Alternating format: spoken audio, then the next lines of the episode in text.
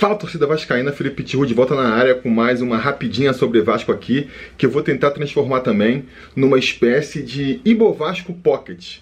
Vou voltar aqui com a análise individual dos jogadores, mas não ainda da maneira aí que alguns de vocês, né, é, acostumaram a ver, aquele esquema lá do do Ibo Vasco como eu estava fazendo, é, tava muito complicado, né? Muito trabalho para fazer, eu enchi com muito frufru e, e tava dando muito trabalho, perdia muito tempo fazendo e, e nem tinha depois uma resposta do público que justificasse. Então, é, para a galera que ficou órfã do, do Ibo Vasco, eu estou tentando, pensando aqui em soluções que, que permitam que eu volte com o quadro sem que ele me tome tanto tempo, que nem vinha tomando. Mas enquanto isso não chega, enquanto esse momento não chega, estou aqui é, propondo fazer uma, uma avaliação uh, do, do, do individual dos jogadores é, como que eu poderia dizer, mais informal, né? Sem aquela coisa de pontuação, só, só um comentário, um breve comentário sobre a atuação dos jogadores. Começando pela atuação do Lucão, né? Acho que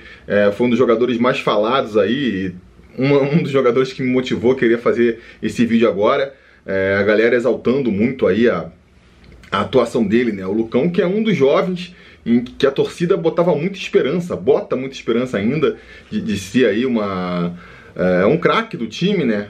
A gente, como até a posição de goleiro não é tão assim almejada, tem gente que fala é, no Lucão fazendo carreira no Vasco aí, né? Ou pelo menos ficando um pouco mais de tempo do que os talentos da base costumam ficar. É, e muita gente vinha pedindo para ele ter, justamente por conta dessa expectativa, né?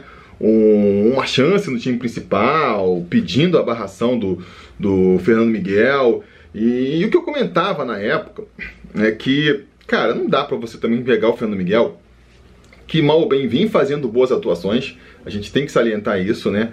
É, pode ser um jogador meio inseguro, não espera muita confiança, tudo bem, mas ele vem fazendo boas atuações, é um dos líderes do time, e aí é complicado. Ah, peraí, cara, vou barrar você aqui rapidinho para testar esse moleque aqui só pra ver uma coisa não funciona muito assim, né? Ah, na, não é um videogame que você pode trocar um jogador, botar outro e aquilo não, não traz consequências. Na, na, na, gestão do grupo, quando você está tratando com seres humanos, né? É, tem um psicológico ali, uma cultura que acaba é, fazendo com que você tenha que tomar cuidado nesses movimentos também. E, e o que eu comentava na época assim, cara, acho que o Lucão vai ter o momento dele, sabe? Ah, é, o Fernando Miguel, ele podia ter uma contusão específica, né? ele vinha com aquele problema no ombro, uma suspensão mesmo, ou até é, a possibilidade que acabou se confirmando de pegar aí Covid em um certo momento da temporada, tá todo mundo pegando, era de se imaginar que o Fernando Miguel é, fosse pegar também, né? E aí nesse sentido que foi até interessante é, que, que, que, ele se assentasse, pegasse aí a, a Covid, nesse momento, com esses jogos, que são jogos que realmente é, vão poder testar o Lucão e mostrar se ele está preparado aí para assumir o gol vascaíno ou não, né? Porque vamos supor que, que o Fernando Miguel tivesse pego a Covid, tivesse se afastado é, durante o jogo contra o Caracas e depois o jogo contra o Esporte. Duas partidas em que o Fernando Miguel mal atuou, porque o adversário mal atacou, né? Seriam jogos onde o Lucão ia atuar mas não ia ser testado, não ia ser realmente testado como foi nessa partida contra o São Paulo, né? E ele se saiu muito bem, acho que até que pelo esquema tático lá, né, defensivo do Sapinto, ele imaginava ele sendo até mais bombardeado, não foi assim, né? Mas é, fez uma atuação muito segura. Acho que ele é um jogador que passa segurança, né? Para um jovem é até interessante isso, né? Você sentir uma segurança no Lucão que você não sente no Fernando Miguel, porque é um jogador mais alto, mais ágil, né? Ele parece chegar é, com mais tranquilidade nas bolas. É, que nem eu falei, cara, não, não, é, passou segurança, fez boas defesas. É, o gol não teve culpa nenhuma, foi um chute muito forte no cantinho. O cara pegando a bola ali da entrada da área livre de marcação é difícil, né, pro goleiro. Só tem um pouco ali de um, um problema de com a bola no pé, né? Uma falta de qualidade com a bola no pé que tem que ser resolvida. Mas isso é um é um problema menor para um goleiro, vamos dizer assim, né? É, só que eu acho. Vamos ver agora como é que vai ser contra, contra o, o Defensa e Justiça, né? A gente acredito que vai ser mais um jogo onde ele vai ter que ser testado. O, a, a gente vai jogar na Argentina, então a, a expectativa é que o Defesa e Justiça tente é, fazer os gols ali. Vamos ver como é que isso vai pegar pro Lucão. Mas eu não criaria muito essa, essa ilusão de que, cara, o Lucão agora é titular é, e o Sapinto vai barrar o, o Fernando Miguel, não, galera. Acho que ele vai. É... Se o Lucão repetir a boa atuação do, do São Paulo contra o, o Defesa e Justiça, ele pode botar ali uma, uma pulguinha atrás da orelha do Sapinto, e aí é, pode trazer uma tranquilidade que a gente não precisa de um reserva, e eventualmente, se o, se o Fernando Miguel entrar numa fase, começar a falhar com uma certa frequência, pensar numa barração é, do nosso Barba. Se não, eu, é, acho que não vai ser, não pelo menos para essa temporada, não acredito no Lucão ainda como titular não. V vamos conferir, vamos conferir, né? Outro que era titular e perdeu a posição foi o Pikachu, voltou ontem aí, mas mais por uma questão ali de por conta da, da suspensão do Léo Matos, né? E acho que, cara, se a gente for levar em consideração aí a atuação do, do Pikachu na temporada, não fez uma má atuação, não. Não comprometeu lá atrás, né? E lá na frente, esbarrou nas limitações que a gente conhece do Pikachu. Mas acho que fez assim, se a gente considerar que o Pikachu hoje, com a chegada do Léo Matos, virou um reserva, é um cara que é para entrar assim quando o Léo Matos estiver suspenso, se o é, Léo Matos, sei lá, ficar, pegar uma contusão por um ou dois jogos, hum, tranquilo, né? É o pior dos nossos. Não vai ser aí o, é o pior dos nossos problemas, né? Não sendo aquele, aquele mapa da mina, como ele chegou a ser em alguns momentos dessa temporada, tá tranquilo. E eu acho que isso se deve também, não só ali à atuação do Pikachu, mas ao esquema tático do Sapinto, né? O esquema com três zagueiros, já falei várias vezes aqui, ajuda muito ali na ao miolo de zaga a, a, se proteger. Você tá menos exposto, né? O Pikachu, a partir do momento que o Miranda consegue ficar se deslocar mais para a direita ali e fazer a cobertura dele, tem uma segurança melhor para fazer a marcação, né? Então isso a gente tem que é, colocar um, em parte, pelo menos, no esquema tático aí como três zagueiros. Então vou deixar já meu elogio aqui passar meio que batido pelo Miranda e pelo Ricardo Graça, que fizeram boas atuações pela qualidade técnica deles e também por esse esquema, né, que protege mais ali a zaga. E fazer só aqui a, a, a ressalva, né, do, do Jadson, que está entrando agora, a gente está conhecendo o jogador ainda, mas foi aí da trinca o que acabou destoando muito em função do gol. Foi uma falha, assim, muito, muito grotesca, né? Pra gente deixar falar, ah, não, mas foi só uma falhazinha. Ele já começou o jogo ali também com dois minutos de jogo já estava amarelado, entrou atrasado ali na, numa disputa no meio da zaga, depois, pô, vai, vai moscar naquele lance ali. É, ficou o ponto negativo da zaga. Para mim foi assim. E aí vai muito essa discussão de por que, que não aproveitou o Marcelo Alves, que vinha bem, né? E poderia ter falhado também nesse jogo, mas, mas a gente tem que no, se basear pelo histórico recente. Vinha aí de boas atuações. É, Sapinto alegou que foi questão aí de, de físico, né? Perceberam que ele estava perto de estourar e tudo mais. A gente tem que aceitar essa justificativa do português. Fechando a linha defensiva, a gente teve o Henrique também, que entrou, muita gente não entendeu a volta do Henrique e tudo mais. Eu interpreto pela questão ali da marcação mesmo, é um jogador que marca melhor do que o Neto Borges, né? Então, se você quer fazer, a partir do, do momento em que a, a decisão tática do, do, do, Sapinto é que os laterais não iam subir, ou que pelo menos o, o lateral esquerdo não ia subir ali para fechar mais uh, aquele setor, acho que faz sentido apostar no Henrique. O Henrique, olhando para esse, esse lado aí defensivo, ele fez uma boa atuação. Conseguiu segurar as pontas ali pelo setor esquerdo, né? E acho que isso abre é, uma possibilidade interessante também. A gente sabe que o elenco do Vasco é curto, a gente sabe que é, o, o, jogador, tendo que atuar de três em três dias, vai se desgastando e com isso vai rendendo menos. Então é interessante que pelo menos em algumas posições o, o, o Sapinto ele possa optar por jogadores diferentes dependendo da situação. Então, a gente, quanto São Paulo, precisava ter um time mais defensivo, ia jogar mesmo no contra-ataque, vamos botar o Henrique, que é um cara mais marcador. Podemos fazer isso novamente contra o Defensa e Justiça na Argentina. Vamos de novo jogar para tentar sair com 0 a 0 da Argentina, bota o Henrique pela lateral esquerda. E aí quando a gente for jogar contra o Ceará, que aí sim é uma partida que o Vasco tem que partir para cima, tem que ganhar, a gente vai ter ali um, um Neto Borges fresco, vamos dizer assim, para partir para cima e para criar uma chance de ataque. Pode ser uma coisa interessante, a gente está vendo na lateral esquerda, pode acontecer na cabeça diária também, onde o Marco Júnior entrou no lugar do Andrei e fez uma bela atuação. Eu acho que o Marco Júnior, já falei isso aqui no, no preleção, né? É, não é um jogador com, com as características ofensivas do Andrei. Se você estiver pensando num jogador ali, num volante, para às vezes inverter uma bola, sair driblando e chegar perto da área, ou até fazer um passe mais qualificado, o André me parece mais qualificado do que o Marco Júnior, mas o Marco Júnior compensa isso com muito mais entrega lá atrás, ele consegue é, é, ele dá muito mais intensidade, tá mais atento, tá marcando, né? É, vai mais seguro da bola, não tenta sair jogando errado, assim, tentar sair driblando todo mundo, que, que é aquela faca de dois gumes do Andrei, né? Se ele acerta, é uma jogadaça. Se ele erra, às vezes entrega o pé na bola do adversário. É, para uns jogos, quem foi esse contra o São Paulo, é interessante, é, porque também não é um, um nocel com a bola. Né? Ele rouba a bola, ele consegue ver um companheiro, não vai ser aquele passe super qualificado, mas ele não entrega no pé do adversário também. Então fez uma, uma, uma atuação interessante, acho que, que, é uma atuação que, que é, projeta para ele continuar sendo titular, pelo menos no jogo contra o Defesa e Justiça. E aí deixa o André para se, se, o Vasco realmente precisar se lançar um pouco mais para ataque, né? É, volta a questão. Um jogo contra o Ceará, por exemplo, a gente imagina que vai ter que, que, que ter uma qualidade melhor no ataque. O Andrei fica aí mais descansado. Ele vinha um pouco desgastado também, né? Caia muito de produção no segundo tempo.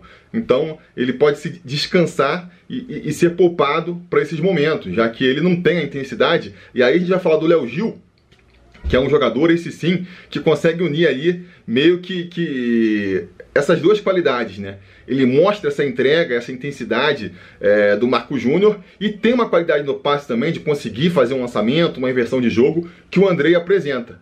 Uh, e acho que é por isso que ele está aí é, conquistando a torcida vascaína, né? Até os números não refletem muito essa impressão da torcida.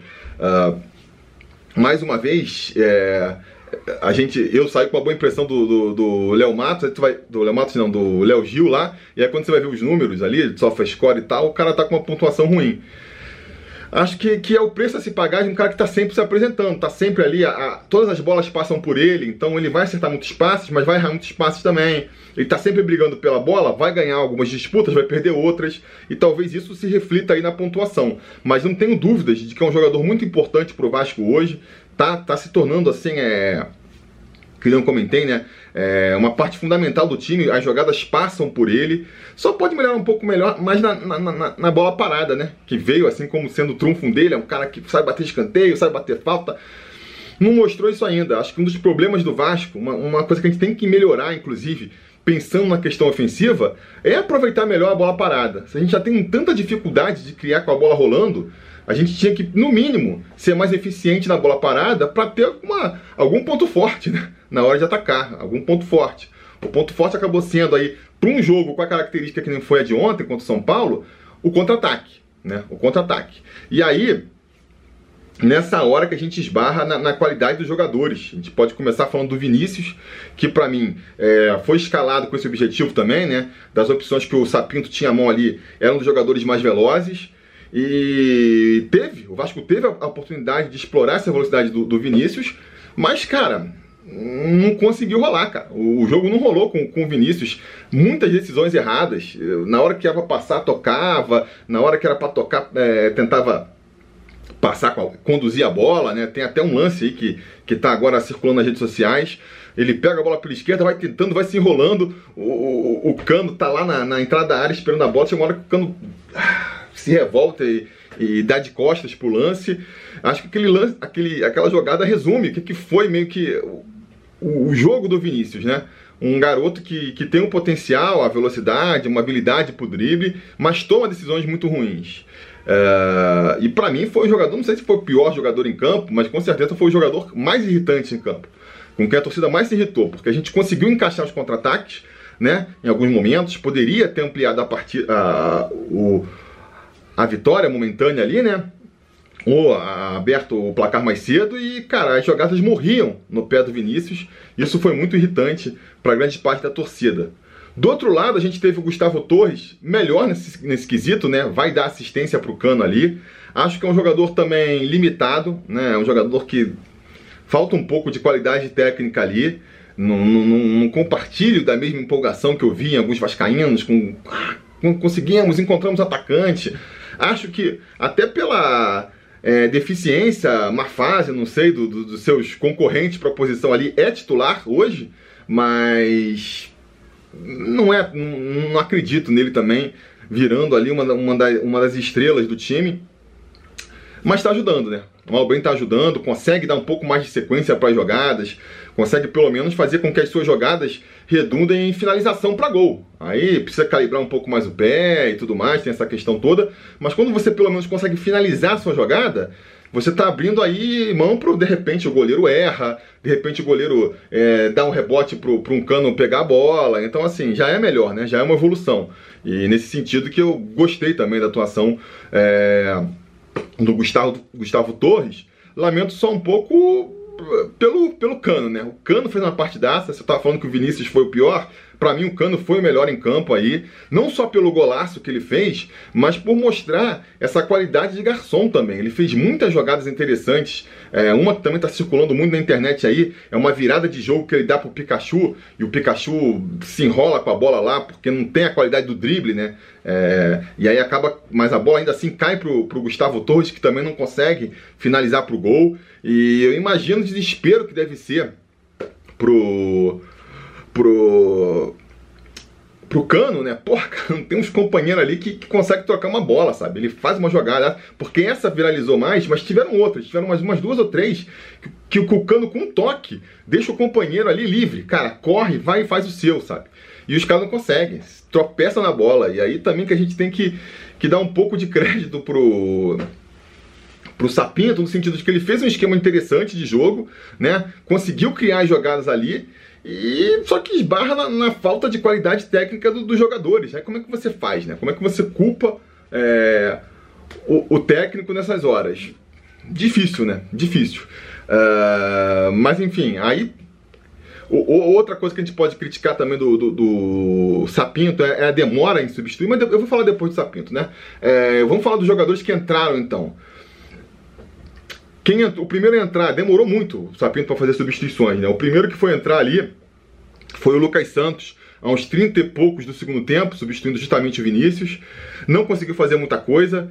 É, o Lucas Santos é um jogador também que, cara, difícil, né, de criar expectativa em cima dele ainda. Não, não consegue mostrar uma velocidade, não consegue mostrar uma, uma qualidade técnica que, que justifique a falta de velocidade, não consegue mostrar nada. A verdade é que o Lucas Santos, se você for analisar, veio com muito potencial pelo que fez na base, mas se você for analisar o que ele fez no time profissional até aqui, não fez nada, cara. Não apresentou nada que justificasse uma empolgação maior da torcida. Eu, particularmente, já tô assim. É, bem desesperançoso em relação a, ao futuro do moleque no Vasco. Não, não, não é um cara que.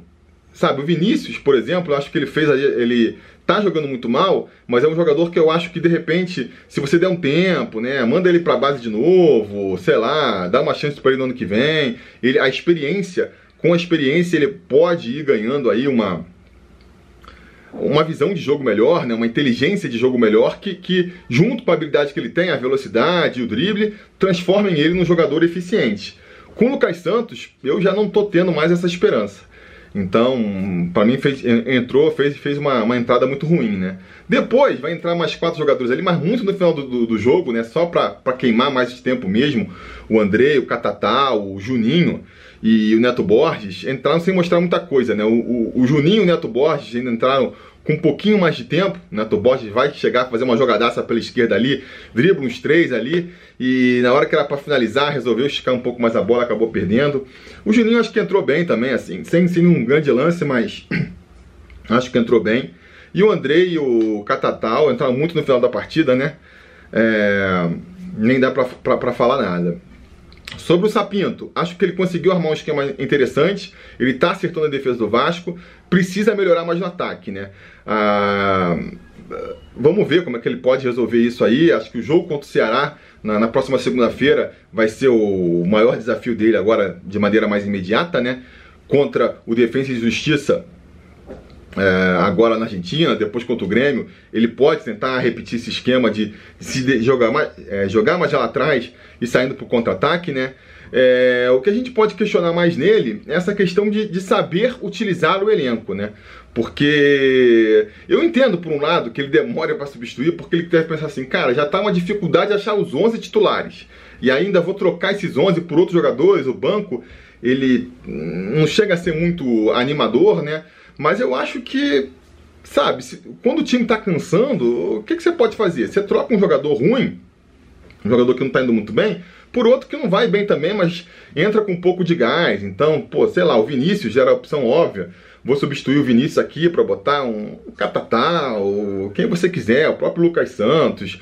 Uh, só para botar um cara com, com gás novo e que não sabe, né? De repente está no dia dele, consegue fazer uma coisa diferente. Uma coisa ali na lateral direita. Podia ter tirado o Pikachu e botado o Caio Tenório. São jogadores que, sei lá, meio se assemelham assim na qualidade, então você toca um para testar o outro, pelo menos o cara entra com mais gás, né?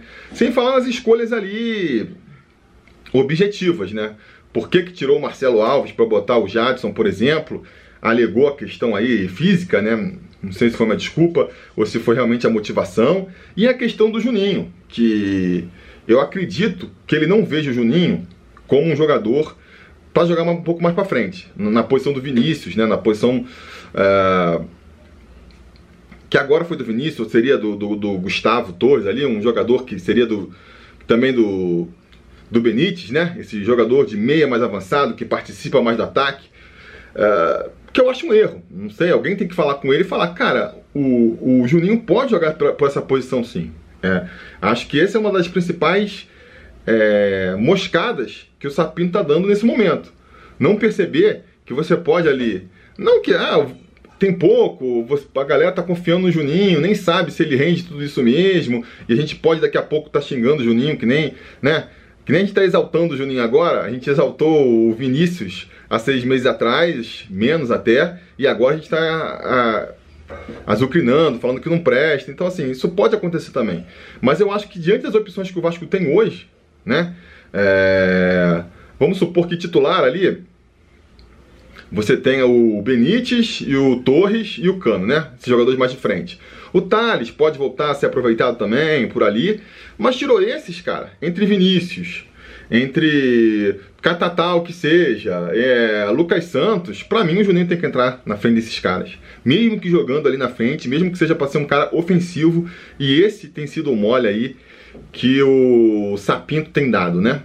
Mas enfim, vamos torcer. Esse é um dos problemas também de trocar treinador que a gente comenta, né? Não conhece o elenco, tá conhecendo o elenco agora. E aí nessas horas, é, é normal também no treinador a, a aposta por jogadores é, mais velhos, mais consagrados, né? Por que, que ele aposta no, no, no, Pikachu e não no Caio Tenório? Por que, que ele apostou ali no, no Marco Júnior e não de repente no Bruno Gomes ou mesmo no Juninho para ser de volante?